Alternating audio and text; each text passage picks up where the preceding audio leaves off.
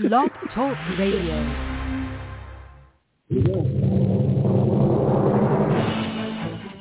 This is All About Wine, All About the Wine. talk show dedicated to the wine industry since 2009, featuring winemaker, cellar master, vineyardist, and tasting expert Ron. Basically, what we're trying to do on this program is just trying to educate people and trying to make wine less confusing and more friendly. From coast to coast and around the world. You know, we really have had some some neat people on the program. I, I just I love that. Post your questions and comments during the live show on our Facebook page at www.facebook.com forward slash all about wine BTR. Again, that's www.facebook.com forward slash all about wine BTR. And now, All About Wine is on. Here's Ron. Okay. All right. Thank you, Buzz people. Thank you. Thank you. Oh. They went back to drinking awful fast. Uh-oh. Am I there? Oh, I'm not there. Okay. I had my, Oh, okay. my. I started to I was talking. I go, bus, oh, the bus people got quiet real fast. They went back to drinking, and then you didn't say anything, and I thought, oh no, I'm lost again. Here we go. But you know, I was talking, but I forgot to hit the little button for my microphone. So oh, okay, Yep. okay. I really, really started to panic a bit there. I really did. All right. Um, welcome to All About Wine, our September 21st, 2023 edition. I don't know. Yeah, I guess we can say this is episode number whatever, but I have absolutely no idea how many episodes we've actually done, so I can't do that. You know, but Uh, there was a I found somewhere. I thought it was like 600. Uh, I think Blog Talk Radio has uh, 740. Oh no, that's hours. Uh, it's in here. is it? Yeah. 600, 650 episodes. 650. All right.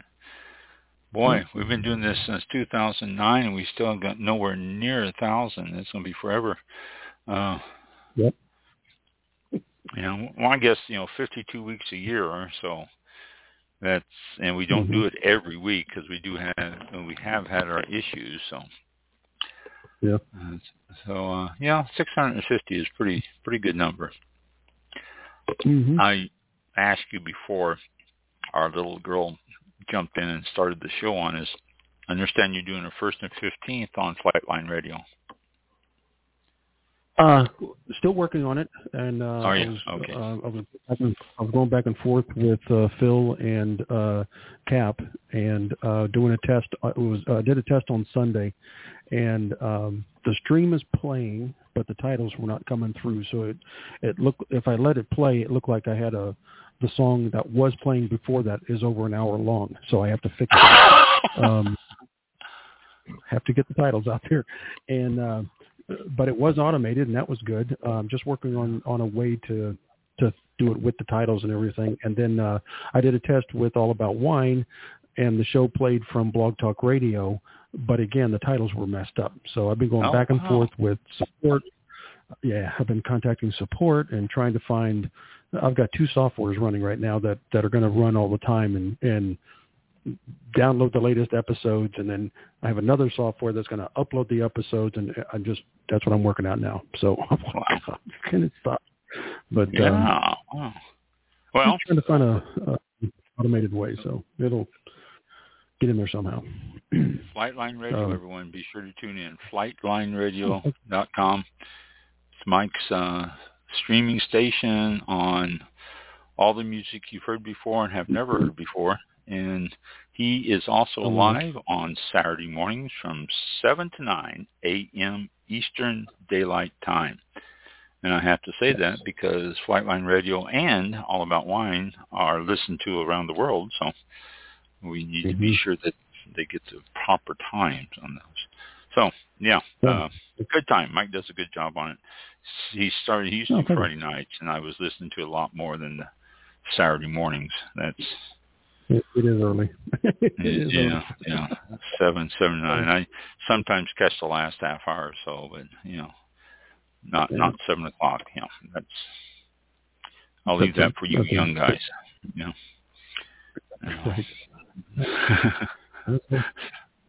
so, um, I try to get up. yeah, yeah, get up and get it done. I can just see you getting up, stumbling into the to the um, mix board, just hit play and then stumble around for a little bit, go get your coffee and come back in and sit down and yeah. yep. It takes a while. yeah. uh, so, but Flightline Radio, uh, check it out. They have, uh, and like I say, 24/7 streaming. You can always put on your computer in the background and listen to it, and and not a whole lot of advertisements either. You can tune it in and in the background. You don't have to worry about, you know, yeah. you got other more. Than, uh, uh, well, other than the um, you know the little IDs, and then I do one for um, all about wine on Thursdays, and then one for uh, meeting DJs or DJs can apply. Uh. We went ad free the weekend also, so I don't have to. Oh, pay really? the- yep, don't have. To, yep. Um, so, uh, not saying that we won't have any uh, if it if it comes up to that. I'd be more than Yeah, oh, yeah. You never know. But, uh, yeah. That's right. Uh, Well, on so weekends, really? Uh, I I hardly ever listen to it on weekends. I'm usually playing golf. You know. It's a yeah, it's a commercial free uh twenty four seven now. But I, I started Oh, it it? last weekend.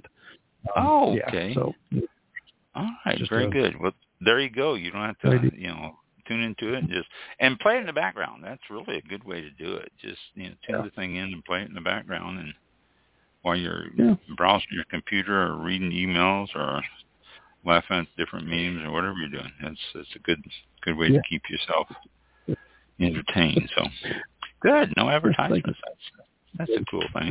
yeah. Yeah, Yeah, almost almost like Sirius Radio. There, you just no no advertisements. Yeah. Yeah. Uh, Mhm. So, all right, very good. We're supposed to have a guest coming on pretty soon here. Uh, Jim Butler from Butler Winery is located in Bloomington, Indiana. Uh, and so uh, he's supposed to be contacting us. Uh, it's already, what, 7 after? Ooh. Uh, I wonder where he is. And I was going to say we'd call him, but the problem with calling him is it would interfere with our Facebook connection. Hmm. Calling him, they gave us his phone number and said this is his number, and I confirmed this afternoon that he needs to call in to us a few minutes after seven at our guest call-in line, and uh, he hasn't yet. So, well, while we are waiting, geez, I always hate this when we get confusion like this because I usually don't prepare for anything. And now, all right, this is something that I'll go through with you while we're waiting for Jim to join us. This is out of uh, Chain Drug Review. It's a, m- magazine I get. It, I still get it when I was working at the winery, and I still still have it coming in. It's from September the fourth, uh, so last week. Excuse me, actually more like two weeks ago, isn't it? September fourth. But it says private label wines and spirits are the toast of the town. It says raise a glass to private label wine. Okay, now private label wine is when you have uh, a company like uh, I don't know any of them, any in, name a wine company, and a business or a store or something gets a hold of them and says, "We want you to make wine for us, but we want to put our label on it so that uh, we can sell it." That's actually what Aldi's does. If you've ever bought wine at Aldi's, they have their line of wines, and that's made by a they don't have a winery or tanks or vineyards or anything. They buy the wine and have the labels put on it. There's, I want to say, six or seven big places in California that do that, that make private label wines for pretty much anybody, everybody, and they're not bad. I mean, okay, let's. I, I'm not criticizing it. The private label wines are, are decent, but most of the time, the places that do private label wines or that want private label wine stores like to keep the price within their price category for their store.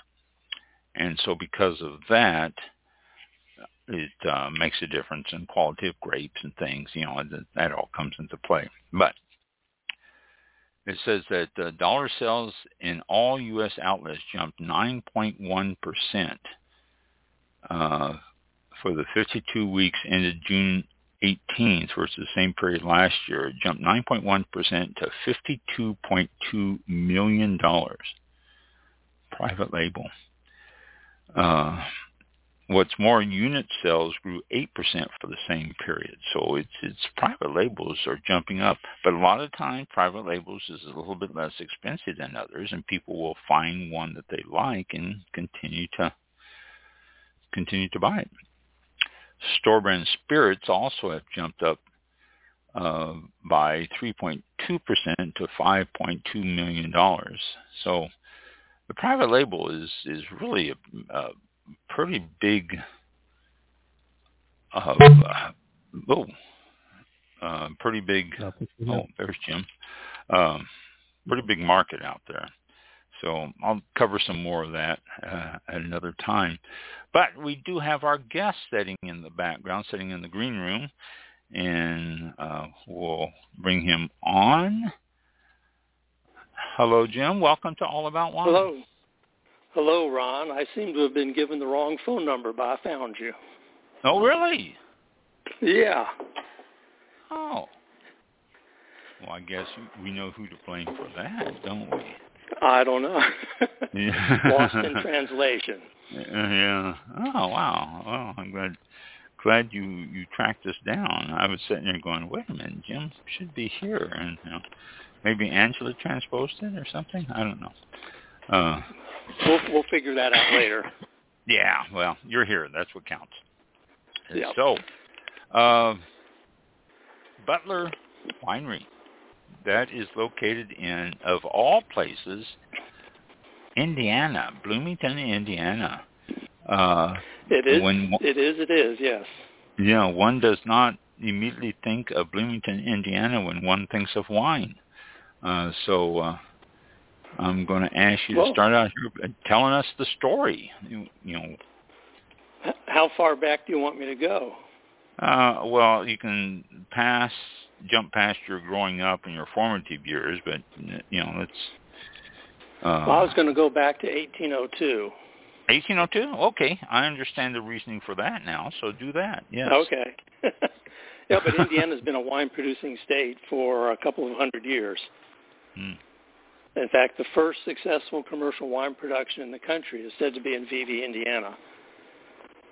hmm So, but our story starts. Uh, we opened up in 1983.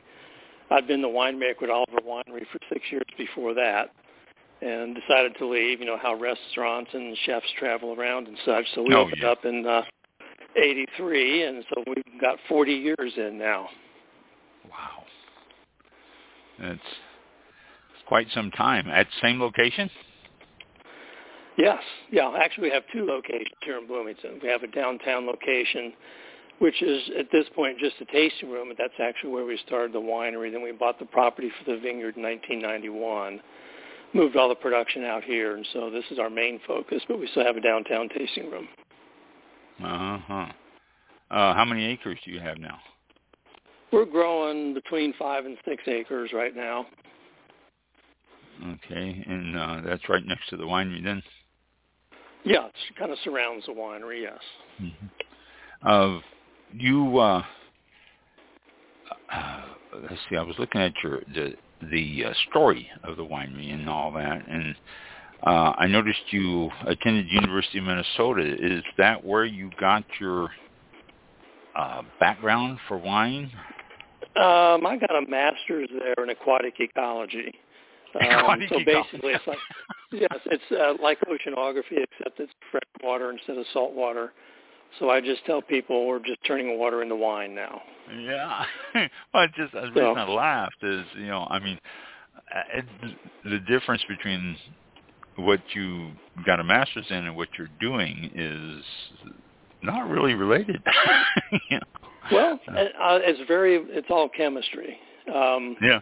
water chemistry. So I had undergraduate at Indiana University here in Bloomington in biology and chemistry, and then went up there for three years and worked on the lakes up there. And then we called it three winters, and then we moved back to a more southern climate here in Indiana.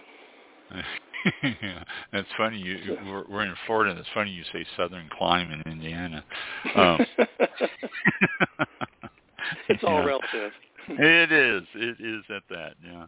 Um, so, uh, you opened up the winery in uh, what seventy three, seventy 83. eighty three. Okay. Yeah, uh, oh, that 83, yeah.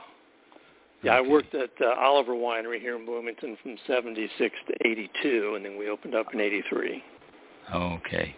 And uh what uh when you first opened, did you have an idea of what grapes you were going to be using or has it just been, you know, the roll of the dice and what's working? Uh, we're pretty much focused in this area on a lot of the French hybrid grapes that were developed in the late 1800s, mid 1800s. When phylloxera got to Europe, the French did two things. They crossbred uh, North American parentage into vinifera, and then they decided they could graft onto rootstock. So most of what is here is, you know, it's on its own roots. It's uh, th- those older French hybrid varieties. Uh-huh. There's okay. some Minnesota there's some Minnesota varieties here now. People are growing as well, and people we've planted uh, vinifera twice. The polar vortex took out our Cab Franc. Ah, Uh, we tried some Tannat and uh, a similar thing, but we we can get winters of uh, 10 to 15 below zero on occasion, which, as you know, uh, takes four years to get a commercial crop. yeah. If that happens every five to ten years, it puts a lot of pressure on the on the vineyard that way. oh yeah. So these these varieties with that little bit of North American parentage are more winter hardy. But the the really nice thing is you can lose a vine down to the ground. You've still got the root system. It's not grafted. You grew up a new vine the next year. Mm-hmm. Yeah, so well you that's don't true. you don't lose four years. You lose maybe one. Does the uh ground get cold enough there to freeze the roots at any time? Not really. No. Not really. Okay. I mean, yeah. I mean, freeze depth here is you know it's two feet, but the the roots uh, Or there's eight no problem there. Yeah, yeah, they're they're down quite a ways. That's one of the problems when you get further north. That roots get frozen and that kills it all there. Um, Mm. So, uh, you're, are you not using any of the University of Minnesota uh, winter hardy grapes then? We have a neighbor down the road a couple miles who's growing Marquette for us, Oh. and um, uh, it's you know it's those grapes are developed for a short season. So here it's ripening in mid-August Oh wow. it's still 90 degrees out, and so the ripening goes relatively quickly. Um, it's a short window.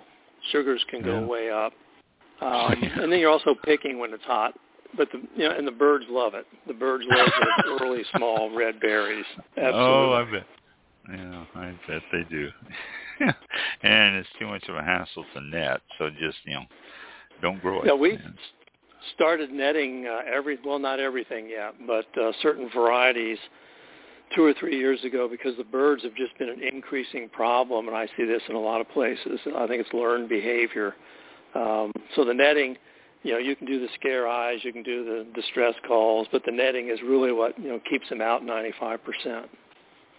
Wow, so it's, it's a actually are- tedious task.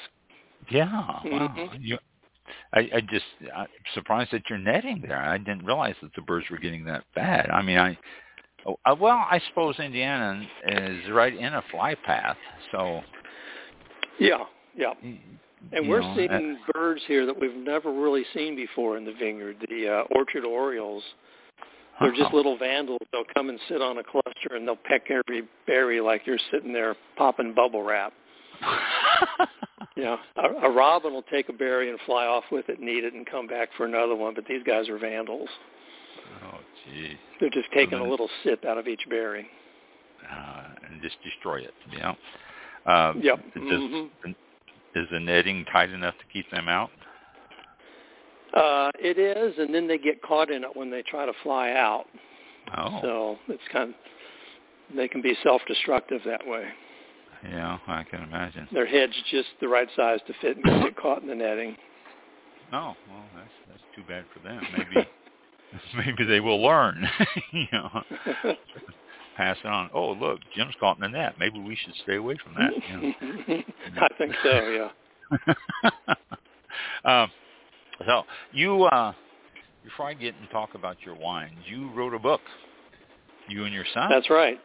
yeah, That's right. Yeah, oldest son. Yeah. yeah. Indiana wine. Indiana. Uh, Mhm. and uh, is, I- is this I-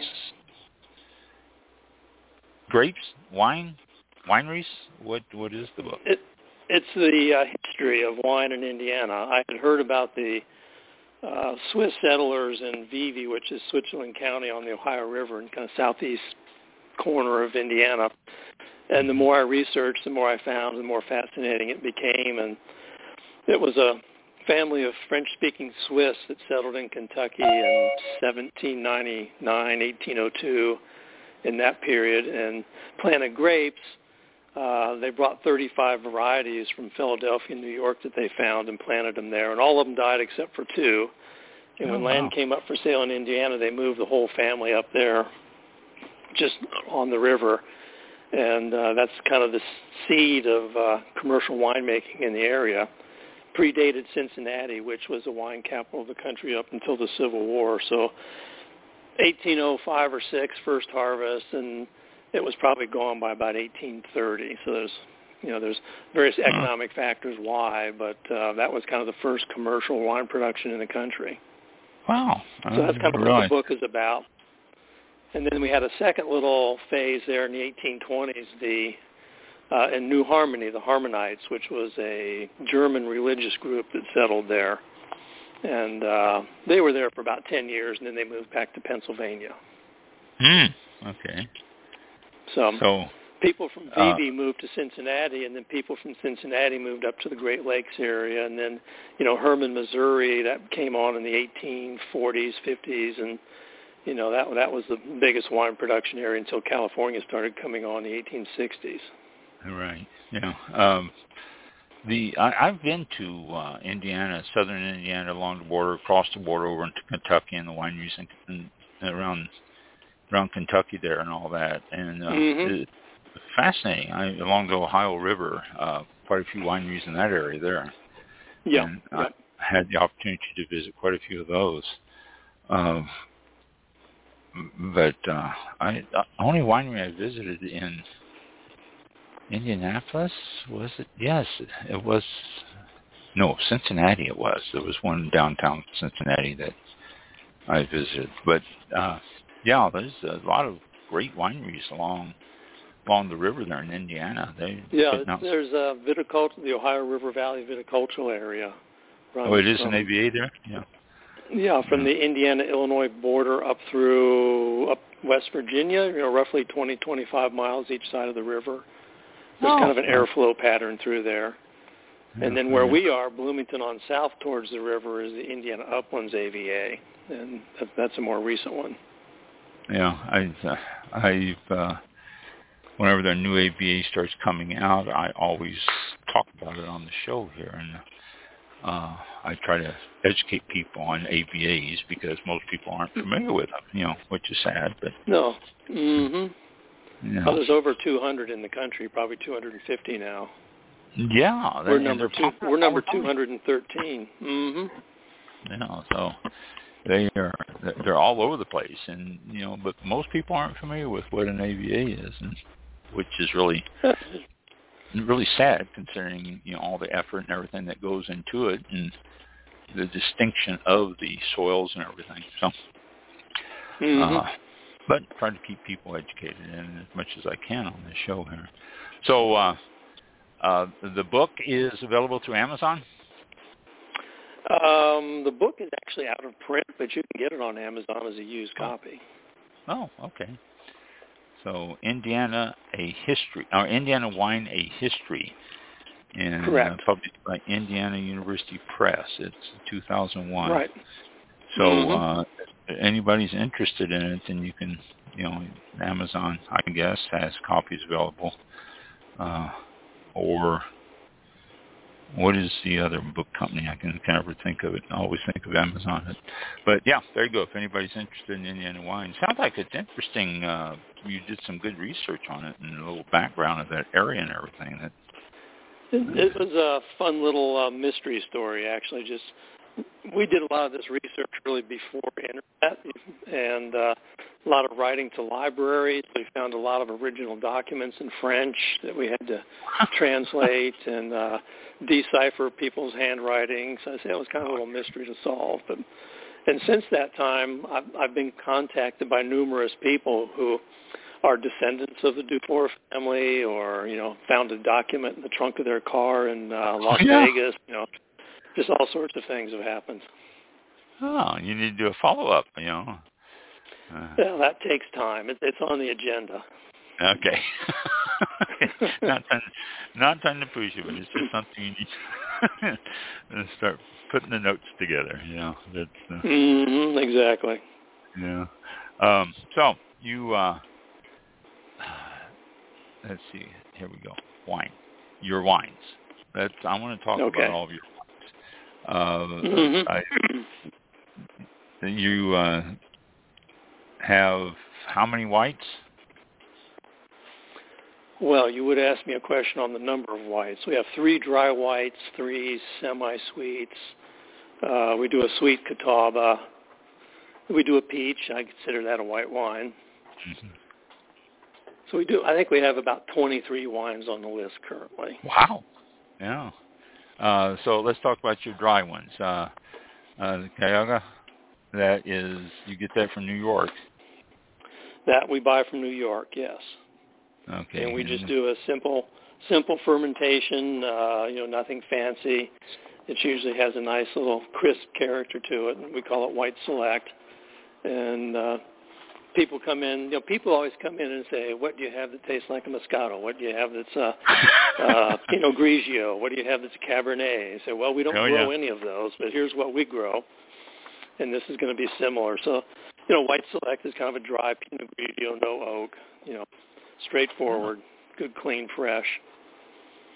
Just a little bit of acid to give it a little, little bite there. And the Cayuga Mhm. does that, yeah. And we also And- grow chard- Chardonnay, Mhm. and we do that kind of the, more of the full Chardonnay barrel ML style wine. Uh-huh.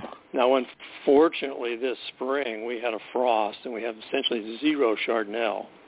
Oh, wow. Yeah, so it's a small crop this year. But on before that, we right before Christmas, Christmas Eve, the day before, we were 41 degrees in the afternoon, and by morning it was 10 below zero. Oh, my gosh. So on Chardonnay, that took out you know 90% of the primary buds, and then secondaries are coming out in April, and around April 24th they got frosted. So we had a kind of a double whammy this year. Oh, We've been no. growing grapes for 30 years, and we've had two frosts of this magnitude, but they've both been in the last four years. So, you know, Oh, we're seeing that earlier bud break with a little bit earlier spring, but we're still getting those variable temperatures that can, uh, you know, bring us a frost.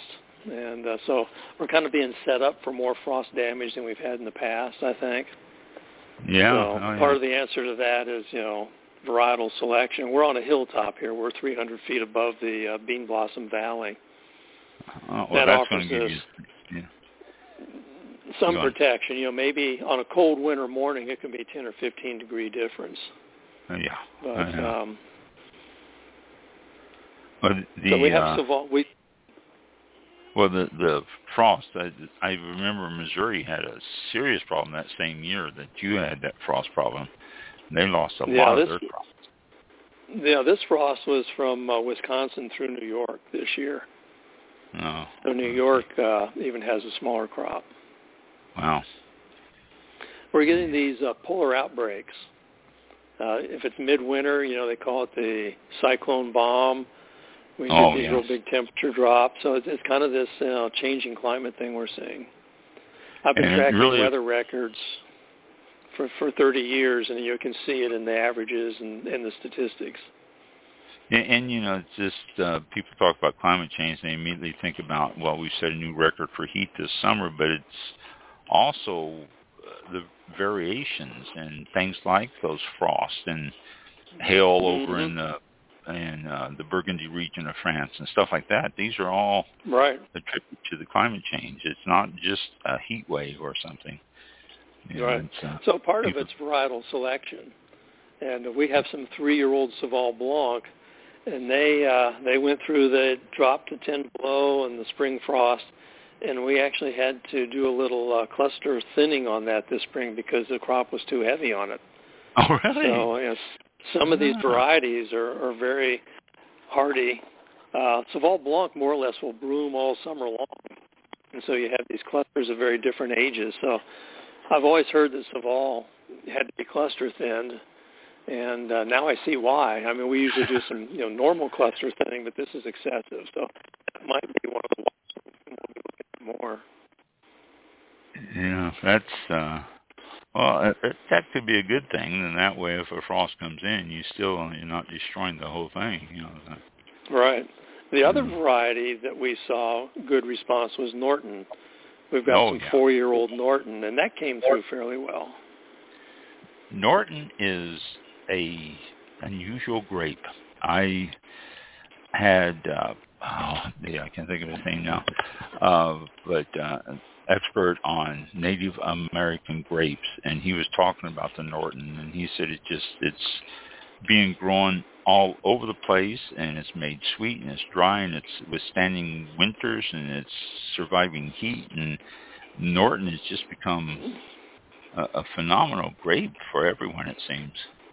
Mm, it, as you say, it's an unusual grape. It has its own particular taste, but um, you know, we haven't had a lot of experience with the winemaking of it. Uh, Norton was the grape that the Germans out in Missouri and Hermann based their industry on back in the 1800s. hmm Yeah, it's named you- after Dr. Norton. Yeah, yeah, uh, and it's planted all over the Midwest. In fact, there is a winery that is. Well, I had a winery up uh, not well about 45 minutes from here, and there was one about 15, 20 minutes from where I had my winery, and he put Norton in the ground uh, about eight years ago, and it's growing, and he's getting good results with it. So, Oh, uh, yeah. and it's We- not being affected by Pierce disease. Okay. Yeah, we find it's it's slow to get established, and we're Yeah. on. Uh, we we call these uh, ridgetop farms here. You know, they were kind of they were farmed for 150 years, and most of the the good soil has been eroded away. So we're on a fairly low productive soil. So Norton can be overly vegetative, but for us, it doesn't appear that it's going to be that way. Oh, really? Oh. Are you planning on making it in a dry stall or a sweet stall or uh, Uh, dry a style, yeah, Dry, yeah. dry uh, barrel aged style. Okay, because I've I've tasted Norton in every style imaginable. I mean, people have done, done everything with it. No. I, I've had some good Norton rosé. Yeah. Oh, yeah. I've had I've had rosés, which isn't bad, really. Uh, in fact, there's a winery, and I'm trying to think of where it is, and for the life of me, I can't right now. But there's one that's making a sparkling wine out of the Norton, and he says it's it's turning out really quite well. So I I don't know. Okay. Norton is just being used and made in the the, the gamut of uh, possibilities. So it's interesting. I It's think just- the large the largest planting right now I've heard is Chrysalis Vineyards in Virginia. There's like 40 Yeah. acres of it or something. Mm. do the, they don't call it Norton there, do they? Don't isn't there another name Uh, that Uh, The other name is Cynthiana. You run across that out in Yeah. Arkansas and parts of Missouri. Okay, Cynthiana. I Genetically, think. I think genetically they've been shown to pretty much be the same grape. Yes. Um, one person told me south of the Missouri River they call it Cynthiana, north of the Missouri River they call it Norton. Uh, I'm, not, I'm not sure. I'm not, I'm not sure not about that well that either. schooled. yeah. Yeah, I'll have to I'll have to check into that. I've never heard of that before. You know, Cynthiana. That's why I always forget. I, Norton has become the most common name for it yeah, now, that's but the name we use. Yeah. yeah, that's the name most everyone uses. Uh, excuse me. Um, so let's. Uh, I'm going down through your list here. Your next dry wine, a red select. Now this one it seems to be quite a blend here. Uh, Chambourcin. Um, yeah, Chambourcin is the main red grape we grow. Our neighbor grows Marquette. Um, Once in a while, we'll buy some Foch or Baco Noir out of New York if we need to kind of fill in. But again, this kind of goes along with the White Select. It's a uh, uh, non-oaked, uh, straightforward dry red. You know, it's a little on the lighter side. It's, it's, it's a good summer dry red, or what we say is sort of an introductory dry red. no, there But it you is dry. It's lighter, fruit-forward style. Not not a lot of tannins, just uh, Correct. Uh, yeah. one that goes well with lighter foods and stuff. Yeah, that that sounds that sounds Mhm. good. Uh, and then the variant, that is The variant is a variation on the Chambourcin. So we blend Chambourcin with Marquette. Uh, Marquette is grown down the road, and we put it in oak uh, for six, seven months. Uh, it gets a pretty good balance. You know, none of the grapes that we're growing here are highly tannic. Um, Mhm. Partly it's the climate, partly it's the grape varieties. So I usually tell people we're going to be more like a Pinot Noir than a Cabernet. We're not making big Cabernet style wines here in the Midwest. Um, they were a little on the on the softer side. Very and that food, food friendly. and that's just what's and that's what's good to have with food because you don't have that tannins that are going to be overpowering any other thing Mhm. you put in your mouth. You know that Right. Yeah. the uh, the And Chambourcin. then our alcohols run around uh, 12% on the Oh, upper side. low. Once in a while we'll get a Chardonnay at 13, but generally 11 to 12% is where we come out. So again, they're not uh, the high alcohol styles. Which, if someone's looking for something that's a little bit lighter and fruitier, then these wines are perfect for that because you're keeping those alcohol levels down. And uh, Mhm. it's not going to be this this burny alcohol sting that you find in a lot of California wines that make these wines at you know 16 and a half, 17 percent alcohol. Right. So- yeah, we are 180 degrees from what California does. oh yeah, Our, uh, yeah. Youngest son and his wife just moved here about a month ago, and they've both been working in Napa Valley for I don't know 12 Oh. or 15 years. Oh wow. So they're bringing a huge amount of experience here. Um, so it's kind of fun. He grew up in the winery here, so and uh, she's from Chile, so she's oh, worked in Chile and New Zealand and South Africa and Germany and Switzerland and California. Wow. You know, young people they you can get two harvests in, you know, northern hemisphere, southern hemisphere. Yeah. So that's why these can. that's why these young people get a lot of experience uh, traveling back and forth and doing a lot of different things in different places. Yeah, and and when you're young, you can do that stuff, and, and That's right. Just, it's, you know, as you get older, it's just like, oh, I'm so tired. I don't think I want to fly down there this year.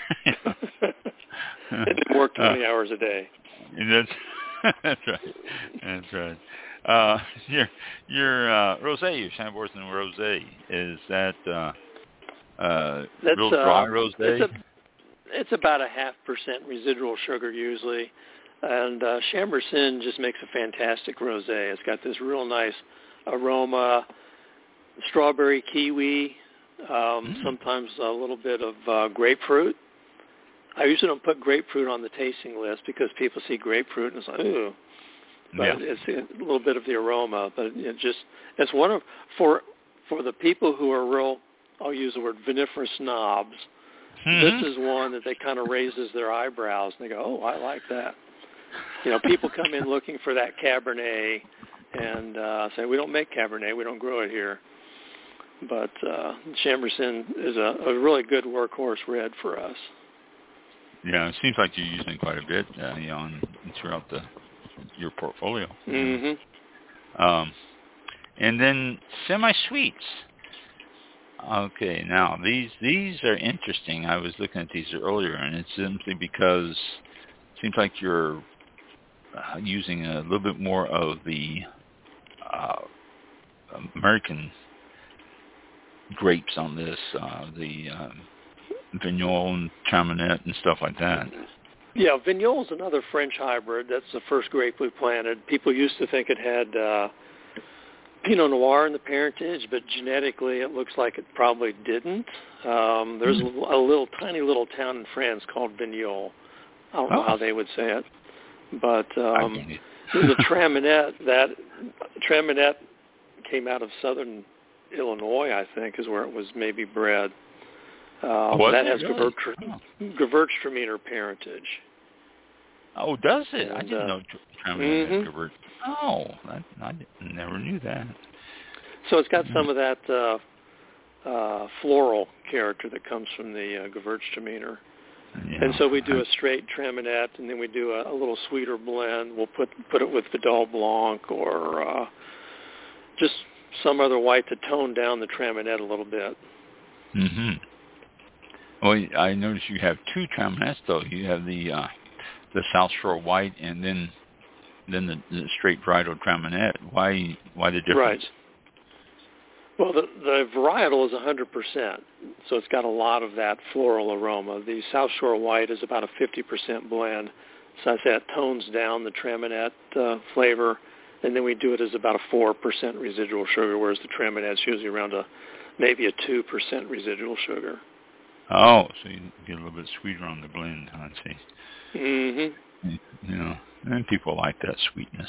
So sometimes I have one that's just a little bit sweeter. Uh, the Yellowwood White. The, the Yellowwood White, that is uh, usually a blend of Vignole with uh, Cayuga White or Vidal Blanc. Vignole, when it's picked earlier, has that peachy pear aroma. And then if you get the later you go in the picking, the more tropical it gets. So we do a late harvest Vignole that's very sort Oh, of really? tropical pina colada. But uh, in, in the Yellowwood White, they say it, it's it's toned down, uh, but you still get this sort of the peachy pear apricot character. We usually do two pickings of Vignole, one for the Yellowwood White or the Vignole, and then the, we do the late harvest later. Oh, okay. Uh, what, uh, uh, well, the late harvest, I got to ask about that. What uh, residual sugar you're bringing that in at? Uh, residual on that's usually six to seven percent with a ten percent alcohol. Mm, well, that's a good balance there, I think, if you can keep that consistent. Yeah. we we did an ice wine years ago. oh, Um, that's was picked at uh, what was pressed out at 44% sugar, whoa! and we fermented that and we fermented that down to about a 10% alcohol and maybe 20% residual sugar. It was just whoa. it was like liquid honey. yeah, I can but- imagine twenty percent. oh my gosh! Yeah, it's nectar of the gods when you start. You know, well, making it. that's that's that's a difficult fermentation when the sugars are that high. I can imagine it is. Wow, forty-four percent residual sugar. That's just unbelievable. People don't understand. Well, that's that's that's the starting sugar. Say we ended up around 20. Yeah, but still, I was starting it up at that Oh. high, and it's just it's you're going, oh my gosh, you know. Yeah, most uh, ice wines are starting you in the mid 30s or or so when they're pressed out. So this yeah, one was just extremely high. Yeah, I was going to say forty-four percent. Geez, um, you have a Yellowwood Red too. hmm That's Mhm. usually a blend. Uh, it's, it's a non-vintage blend, stainless steel, no oak, and it's kind of around in that two and a half, three percent residual sugar. So it's a very soft uh, red wine, easy drinking, pretty popular. Yeah, I can imagine. But it's, it's got enough sweetness to it that people will enjoy it, but yet it's not sweet. And that, right. Uh, that well, we can get into the sweet ones come. we are, we are we are heading toward those right now. Sweet wine. That's right. um, mm-hmm. Vineyard White, uh, Catawba. Uh, Catawba, yeah, we buy it from New York, and uh, you can buy Catawba that is white or barely pink, and you can buy Catawba that is fairly well pinked. So we usually buy the lighter color, uh, which is a little earlier harvest, and it makes a nice uh, white. We finish at you know in that six, seven, eight percent residual sugar. Um, and then we do a vineyard rosé, which is, is from the same base wine, but we use a little Concord in it to pink it up. So it gives a little different flavor. It's around the same sweetness, though. Oh, you don't. It doesn't change the uh, residual sugars in it when you do that. Oh. No, they they finish out about the same. They have about the same pH and total acidity, so you know, sweetnesses are going to be about the same. And then our Vineyard Red is just a straight Concord. You know, that's what people in the Midwest grew up on. Um, people are always always going to like Concord. Yeah, Although in our overall sales profile, it has actually been decreasing you know, as far as percentage of. So, you know, the Midwest palate has traditionally been pretty sweet. Yes, it has. If I you- mean, the U.S. if- palate yeah, always been sweet. Yeah, if you go back to country wines, as they're called, where people were making homemade wines, and they were picking grapes. Uh, their can they had no canopy management. Clusters were hidden in the canopy, and they didn't really get that ripe. And so when they made wine, it had a lot of acid. And if you had no technology to speak of, the only way to uh, balance that acidity was with sugar. And the Mhm. only way to keep the sugar from fermenting was to have high alcohol.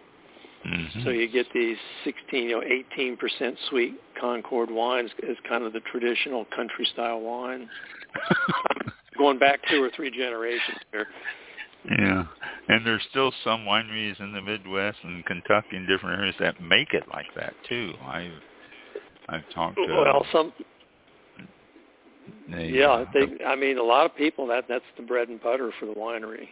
yeah, yeah, and they you know I've uh I know of in Kentucky that does that. That is very sweet, very high alcohol, and he Mhm. says it sells like crazy. He people just love Yeah, it. yeah, they fl- they can fly out the door. Here in Yeah. Bloomington, we have the university, Indiana University, roughly forty some thousand students, and there's probably ten thousand international students here. So Wow. Bloomington has a fair international character to it, and you usually find your dry wine drinkers in urban areas, um, but Bloomington has a fair share of those people. So our wine list is maybe skewed a little drier than if we were way out in the country here. Oh well, You got to make the wines to to sell to the market. Uh, Oh yeah. you know, I that that reminds me years ago uh, when I when I had the winery, I had uh, some sweeter wines, and I had this guy come in and says, "Oh, you know," he says, "if I had a winery, I wouldn't make any sweet wines at all. Every one of them would be bone dry." And I go, "Yes." And as the people walk out the door, you'd be running after them, saying, "I can add sugar. I can make it sweeter." You know, because not going to buy them. You know. Yeah. But you know, I've been in this business forty some years, and uh, you know, things have changed quite a bit, especially with younger people who have more experience with wine. Um, so you're we're shifting away from that uh, really sweet palate somewhat. Yeah, you know, but it's still it's still inbred, I think, in the American American taste, you know, and especially Well, we grow up on yeah, we grow up on Coca-Cola. yeah, That's about ten percent residual sugar. Yeah, and even young kids now. I mean, you know, I, I say young kids. I, you know, I'm an old man, so, uh, but even you know, early twenties and stuff like that. They go down to Starbucks and they get themselves a coffee, but it's not a coffee; it's a sweet drink. I mean, it's Mm-hmm. what it is.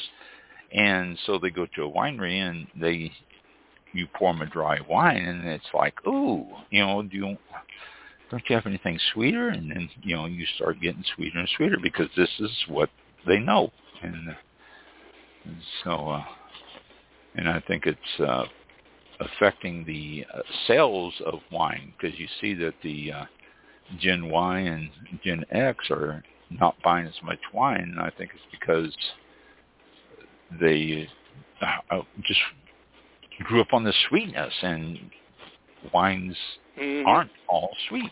You know, that's all there is to it. A lot of competition in the marketplace for people's beverage choices. You know, we have the power waters and carbonated this and that, and flavored Mhm. waters, and um, so that, that's made a difference. And all you know, craft brewing, uh, craft distilling has taken uh, some of the shine. So uh, it's, it's a hugely competitive market now.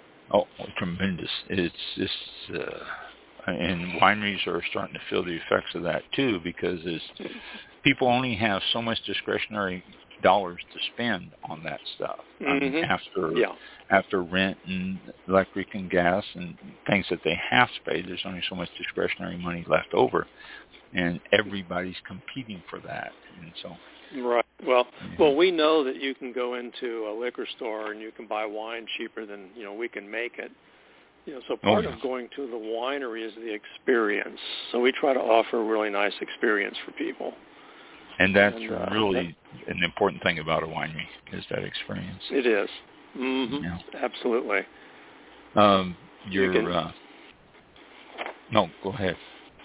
No, I, go ahead. I, it looks like you're heading towards the fruit wines here on the list. I am. I am. Okay. Uh, I I we just made, bottled. Uh, uh, when I had the winery, I made some fruit wines too. So these are always interesting to me when when I see fruit wines available. Um, the blackberry. Yeah, we had- we just oh, blackberry. I say we just bottled peach today, but Oh, blackberry ya? is our single. Yeah, blackberry is our single biggest selling wine. Uh, it's the main. We we do some wholesaling, and that's the main wine that goes through the wholesaler. Oh but wow. um, when you run across these fruit wines, um, they're not competing directly with things coming out of California.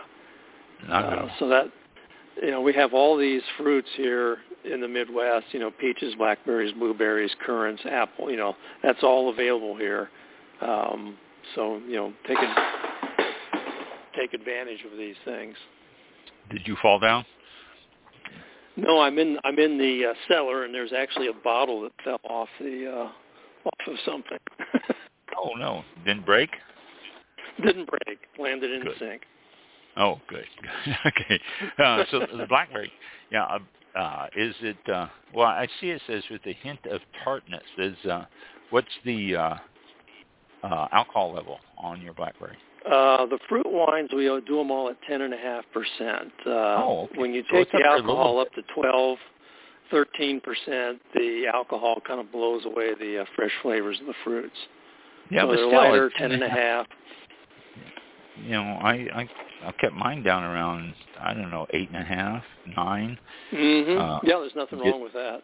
Yeah, I just you know it, didn't want the alcohol that bite in there. I didn't want the fruit definitely to come out. Mhm. But uh, ten and a half. That's where I noticed you said it, the blackberry has that blackberry tartness, and that's probably a little bit of that alcohol popping in there. Well, it, it's the it's the tartness from the fruit. We try to make the fruit wines like you were tasting the fruit. And, you know, blackberries have a little tartness to them, and if you hit that little the little point right between that sweet tart character, um, that's where we like to put it.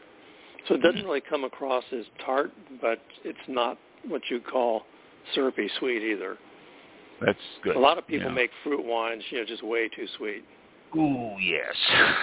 At least for me, for my taste. Me too. Yeah. So, but again, back to the fact that people like those and they look for those. You know. Um, Mhm. Your blueberry, Indiana, Indiana growing blueberries. That's cool. Yeah, there's roughly, at least there used to be 900 acres of blueberries up in northern Indiana. Then that just goes on up into Michigan where there's even more blueberries. So Oh, we have a good supply of blueberries here. I didn't. I guess whenever we see blueberries in the store, then that must be where they come from. Oh, yeah. Well, it could be there. There are blueberries grown in the South. Um, they're grown in South America. They're grown in New England. So it's a pretty widely distributed fruit. Well, and there's there's a place not too far in uh, north of us here that does blueberries, but there was an abundance of them about eight years ago, and they plowed under I don't know how many tons of blueberries because it was just they had no market for them. There was Wow. just hmm blueberries everywhere, and so you know it's it's a roll of the dice on that stuff. Spiced apple.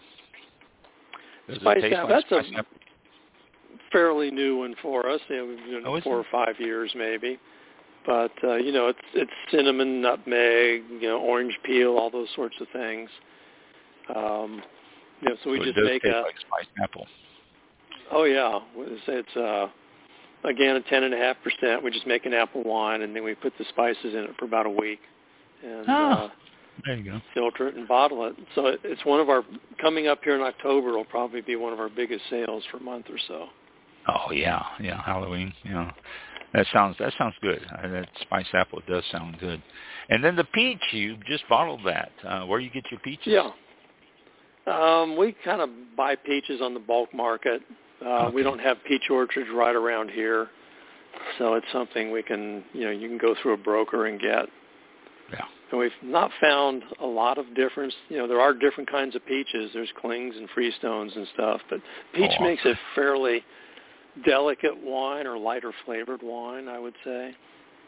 And that's probably our sweetest wine on the list because a lot of people, when Mm. they think of peaches, they they want to open up that can of peaches. And you've got lighter, heavy syrup there. Yes. and that, that's, the That's- flavor and the aroma they're looking for.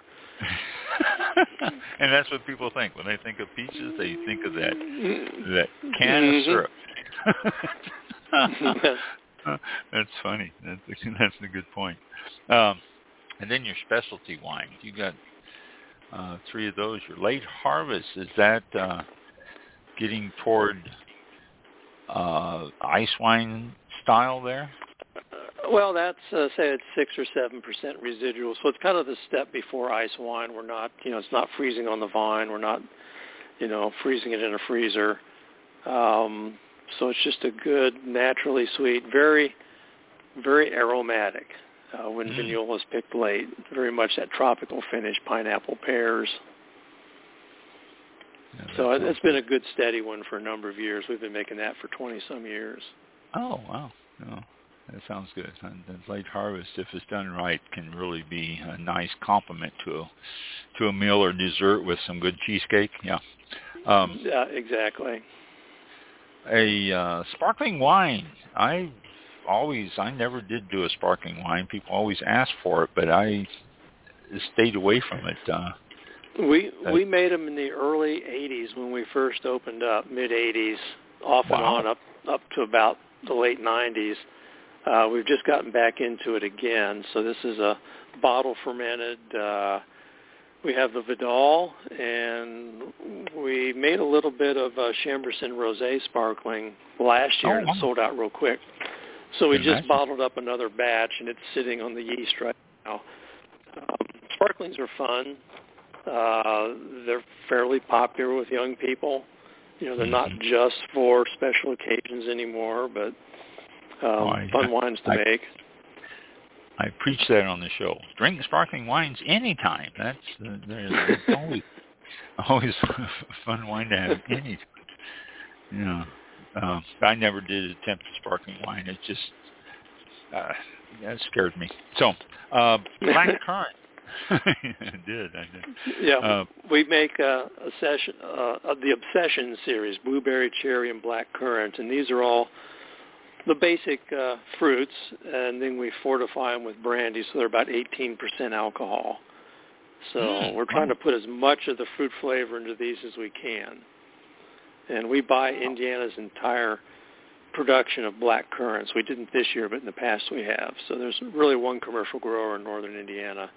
And black currants are a very intense flavor. They're the strongest flavor of, you know, the red currants, gold currants, and such. So, Yeah, black currants. They're good though. Uh, black currants are. oh, I love the good. flavor. A lot of people taste them and they're too tart, but mm, yeah, they're Oh. wonderful. They are. I think so too. I'm right with you there. And then ports. Uh, Ports. You, I uh, love ports. me too. I made Yeah, a strawberry port when I had the winery, and it, that was a Okay. very, very big seller. You know. So we make one we call Terra Rossa. That's the name of the uh, soil here, the red clay soils, Oh. and uh, it's uh, the one we just bottled here recently was 30, 30 months in barrel. Usually we're about 18 months, but we have one that's extended. So, Thirty Uh, months. oh. hmm but uh, you know, Chambourcin is what we use for it. Um, Hmm. So, if you're comparing it, say, to a Portuguese port or something that's coming from a grape with more tannins, ours is less tannic, but we don't sweeten it up as much. Mhm. So we're usually around five or six percent residual sugar, while other ports may be around nine percent. yeah. Well, well so it, it's, it, uh, it's a little. you're using that Chambourcin uh, for everything. I mean, it seems to be your workhorse in the winery there. It is, yeah, yep. hmm Yeah. And then the uh, reds tend the red grapes tend to be the least cold hardy. Um, com- you know, whites generally are more cold hardy than, and that's what's one reason we're uh, we make more whites than reds, I guess, when looking at the list. Yeah, you know, the Chambourcin is pretty pretty hardy though, isn't it? it is. Uh, you know, we we rely on probably the average age of a Chambourcin trunk when it's replaced is probably about five years. Um, A lot of crown gall damage in it. Um, so, but say you just grow up a new sucker, and the next year you've got a, a new Fair trunk. So we Yeah. can we can bring up a sucker and vine that has a, a poor trunk, take crop off of that poor trunk, and then replace it with a new trunk the next year. So, you know, we're never really missing uh, a crop if you No, do it that way. No, that's a good way to do it. Uh, the, here's another use of a black currant. You're making uh, port style wine out of it. That Yeah. would be really That we- good. Yeah, we want to make something uh, that's as about as intense as you can make, and black currant is the, is the one to do. You know, we're bringing we're picking grapes with about you know under one percent total acidity. Currants can come in around four percent total acidity. Wow. So they're almost like little little lemons in a way. So getting the acid down and smoothing the wine out is really the the main operation in black currants. But uh, very intense flavors. You know, the, the fresh fruit is kind of like a piney, minty thing. And you put it in your mouth and it just kind of explodes with flavor. Yeah, yeah, that's and that's black currant does that too. It's just it's got a great flavor to it. And then you got the last two, the cherry and the blueberry. Seems like they are two different fruits for the same thing. Yeah, just like the blackcurrant obsession. Yeah, so we're taking our base blueberry wine and we're uh, adding brandy to it. And I know that Yeah. some people, if, if you've ever had a blueberry wine that's been in barrel, we have not done that, but uh, I know in New England there's some great blueberry wines that are barrel aged. So blueberry, I would say blueberry is the fruit that's closer to grapes than anything else as far as winemaking goes. Has a fairly thick skin. Yeah, it has more tannins to it. And a lot of fruits have, you know, the acids are just different. Uh, and blueberries a fairly, fairly tame acid. You know, black currant has ascorbic acid, vitamin C in it. Yeah, So- Uh, that you know that's that's a good point. I never never considered blueberry being closer to the grape, but you're absolutely right. It's it's thinking back of the flavors and taste and the the skin thickness and all that. The blueberry is very close to the grape. Um, hmm uh, and I want to point out too, your wines are all reasonably priced. They're not outrageous. Uh, most of them are below 15 until you get into the, your your port style wines, and then those Mhm. jump up. Your uh, your sparkling wines a little bit higher, but sparkling wines usually are because it's more effort and it is. Oh, and the tax is 20 times as high. And the tax, we can't forget that. yeah. yeah, that's But, you know, we really haven't had a price increase. We, we're, you know, we're looking at, you know, a year ago we started seeing the price increases. You know, bottles are 30% more. Everything's pretty much gone up 30% in the last year and a half. Yeah. And uh, that is not really quite reflected in our prices yet because some of this we're selling, you know, in wineries you need a, an inventory that's 18 months. Uh, Mm, so it takes a yeah. while for some of these costs to get passed through, and we try to keep them reasonable. Um, They are. you know, we're not They- in California. We're not we're not selling two hundred dollar bottles of wine. Oh yeah, that's that's a little bit ridiculous if you ask me. Yeah, all of yours are are, are really reasonably priced. Uh, and uh, I, you mentioned bottles. Um, I closed the winery in 2016, and the bottle prices were jumping up a lot when I closed. I it was scary how much bottles were going to cost, and they've Mhm. done nothing but just continue to climb since then. I don't see how wineries can survive just paying for bottles.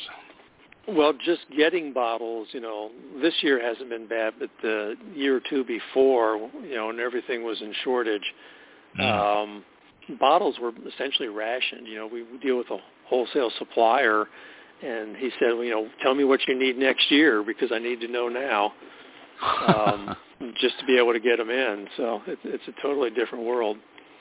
yeah, we didn't I, see that problem with cork so much, but bottles was the main problem. Yeah, and I understand capsules too were uh, having an, Some, issue. somewhat, yeah. What happened with bottles? The Chinese came into the market ten years ago, and so a lot of big wineries went to Chinese glass, which was probably twenty percent cheaper or more. And then when China was cut off and nothing was coming in, the North American supply just couldn't supply the industry. Yeah, there's just so much all of a sudden. You know, and that's just about the time that you know, like I say, about the time I closed winery in 2016, uh, bottle prices were outrageous. You know, and I started to worry about how I was gonna gonna be paying for bottles. You know, now. Um, let's see what else. Uh, let me get back up here to the top and see. Okay. Uh, oh, you have a wine club? We do. hmm It's easy to uh, join, no cost. Oh, no cost. So right. basically, you're you're getting a, a case of wine a year. We do three uh, releases at four bottles each. So Okay. easy, no no hurdles. That makes it a lot easier. Uh, and you have uh, basically all of your wines over the period of year ends up going out. Uh, it looks like on on this here too. So that's you know that's a good thing. Uh, well, Jim, I, before we go here, Mike, do you have any questions, comments to Jim before uh, we uh, No, say goodnight? um, no, I think I'm. Uh, I think I'm good. I appreciate it. Thank you. It's very interesting. Good- Uh, good listening. Right. Uh, Jim, before we let you go, what I would like you to do is give us all the pertinent information about Butler Winery, uh, how to get a hold of you, what your web address is, Facebook, uh, phone number if you want to give it out, everything, and Okay. location and all that. So if anybody decides to order something or check out your website or visit, then they've got all the information that they want there. So if you give us all that, please. Okay, so we're Butler Winery, located in Bloomington, Indiana, uh, 6200 East Robinson. Uh, eight or nine miles northeast of downtown Bloomington. Uh, our website's butlerwinery.com. Our main phone number here is 812-332-6660. Um, if you want to order wine, you know, we go through Vino Shipper. We can ship to 30-some states. So if you go to our website, uh, you'll, you'll find that. Um, pertinent information. Uh, we are on Facebook. Uh, I don't have much involvement with that myself, so I can't tell you too much more about it. We do music on Sunday afternoons, um, Oh, May through October, and we do all sorts of music, country, jazz, you know, kind of music on the side. We don't we don't call it concerts, but uh, and we have a lot of outside seating. Um, we do some events here. We got an event coming up uh, in October for Wild Care. It's a charity event that we do every year. Oh, very so good. Uh, Are you open year round, or do you close in the winter months? we're open year round. We're closed three days: Thanksgiving, Christmas, and New Year's. Oh, okay. Okay, because that's uh, weather weather affects people in that area, and I just wondered if you uh, happen to. It, it affects them in various ways. After about the second or third day, when they've been inside, they're just dying to get out and do something. yeah, you're absolutely right. so it's, it's the first it's the first day of snow, but after that, you know, they're going to get out. Get me out of here. Let's go to the winery. mm-hmm, exactly. All right, very good. Well, Jim, thank you for taking your time to join us tonight. It was very, very educational. Yep. And uh, again, if anybody's interested in that book, uh, that sounds like that might be something that y'all can check out if you want to know something about Indiana or that area. Indiana Wine, A History, and it's from Indiana University Press. So uh, that's uh, right. Uh, check that out. And uh, if you're ever up in that area, and if I'm ever up in that area, I will definitely stop by and visit yeah, you. Thank please you so stop much. in. Mm-hmm. know, I, it's been fun. it, it has. You don't require reservations for tasting, do you? No, we don't. Um, Okay. A lot of places for groups do. of eight people or more, we don't call it a reservation, but it's nice if you notify us because then we can kind of help arrange the seating. But Yeah. For walk-ins, you know, we don't really do reservations. All right. A lot of places do, and that's why I'm asking now. Uh, they, Yeah, we've got enough seating outside. Um, we haven't had that trouble. We can put tables up in the cellar and such. So maybe Great. someday we will. I don't know. There's always that hope. we are so busy. so, all right, Jim. Thank you for taking your time, and uh, hopefully we'll have an opportunity to visit you and uh, talk in person one day. Okay, please do. Mm. Yeah. Thank you. Uh, good night. Thank you. All right. Wow. Mm, there it goes. It's got a lot of lots of different wines there. That you know, uh, and a credit to the American wines too, American grapes. I mean, he he's talking about the the French hybrids, but he's also putting a lot of American fruit in the ground, and that's you know something you Mhm. expect from the Midwest there, and that's that's nice. So Yeah. so you were thinking good. you were checking. You were talking about, or, or uh, the name was Clark Smith uh, that Clark we had Smith. on the show. He was an ex, yeah, expert on Yeah. Native American grapes. And yeah, I, I, I was like, oh, mm, it was. Been yeah. Few weeks, yeah. Yeah, uh, you know, two months I think since he was on. But I, you know, I somebody on last week, and I tend to forget names. I'm horrible, horrible about that. I really am. You know, I I get on the golf course and somebody passes. "Hi, Ron. How you doing?" And I go, "Uh, hi, buddy. Hi, guy. Hi. You know, pal. Hi. You know, I don't remember names. Yep. So, Yeah. That's all right. So yeah. no. Um, Oh, before we go, let me jump in on finishing this article here quickly. It uh, about uh, the uh, private labels. It says uh, alcohol assortments are showcasing domestic and international wines, including wines from South Africa and Western Eastern Europe. Um, plus sparkling wines, box wines, organic and fair trade wines. These are all being private labeled.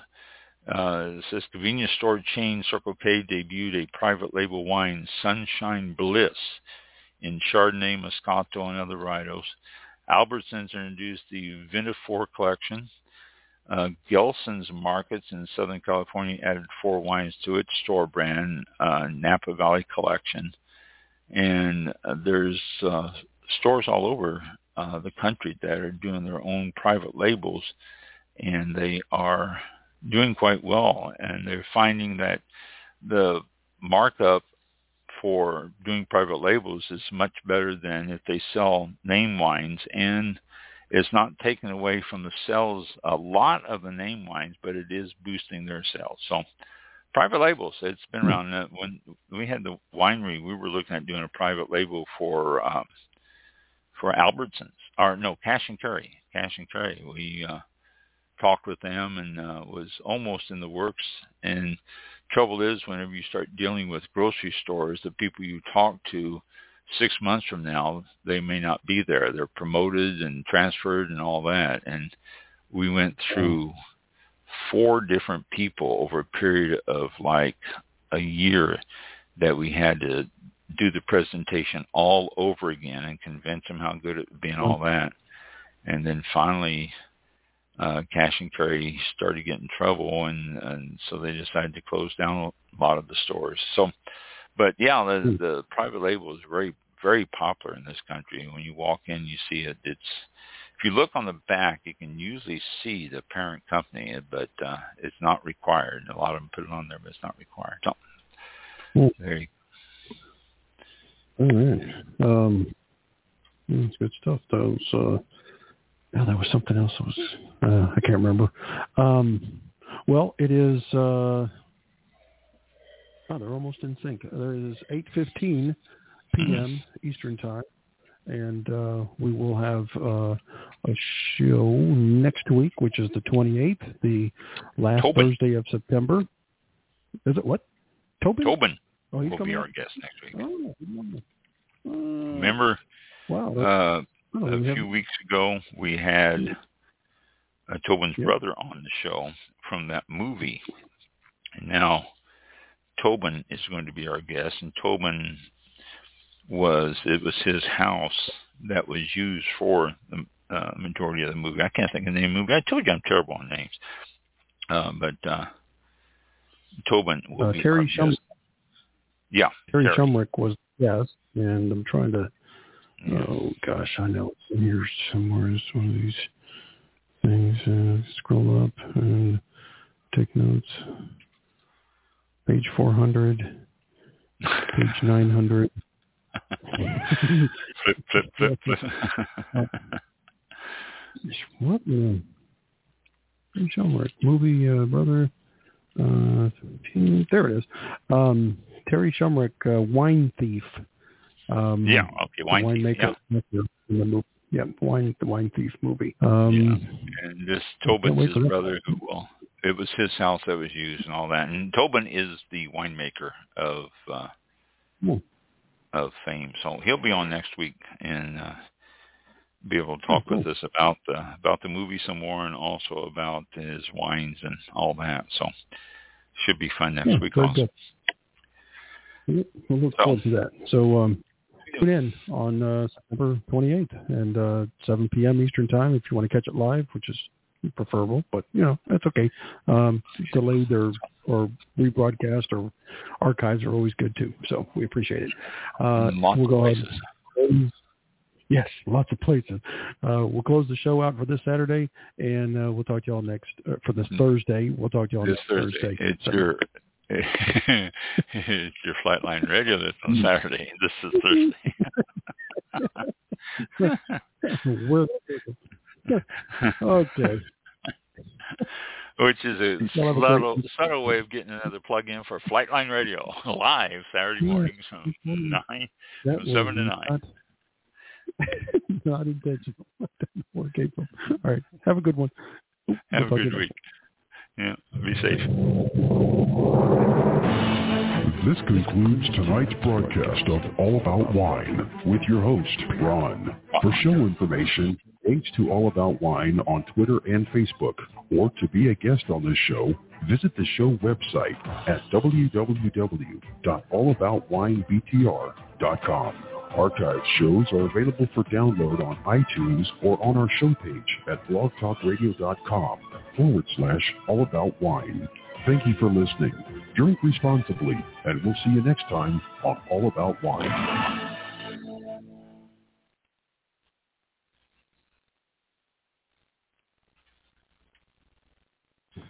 Forgot to turn the mic back on. Oh, okay. Uh, green room real quick. And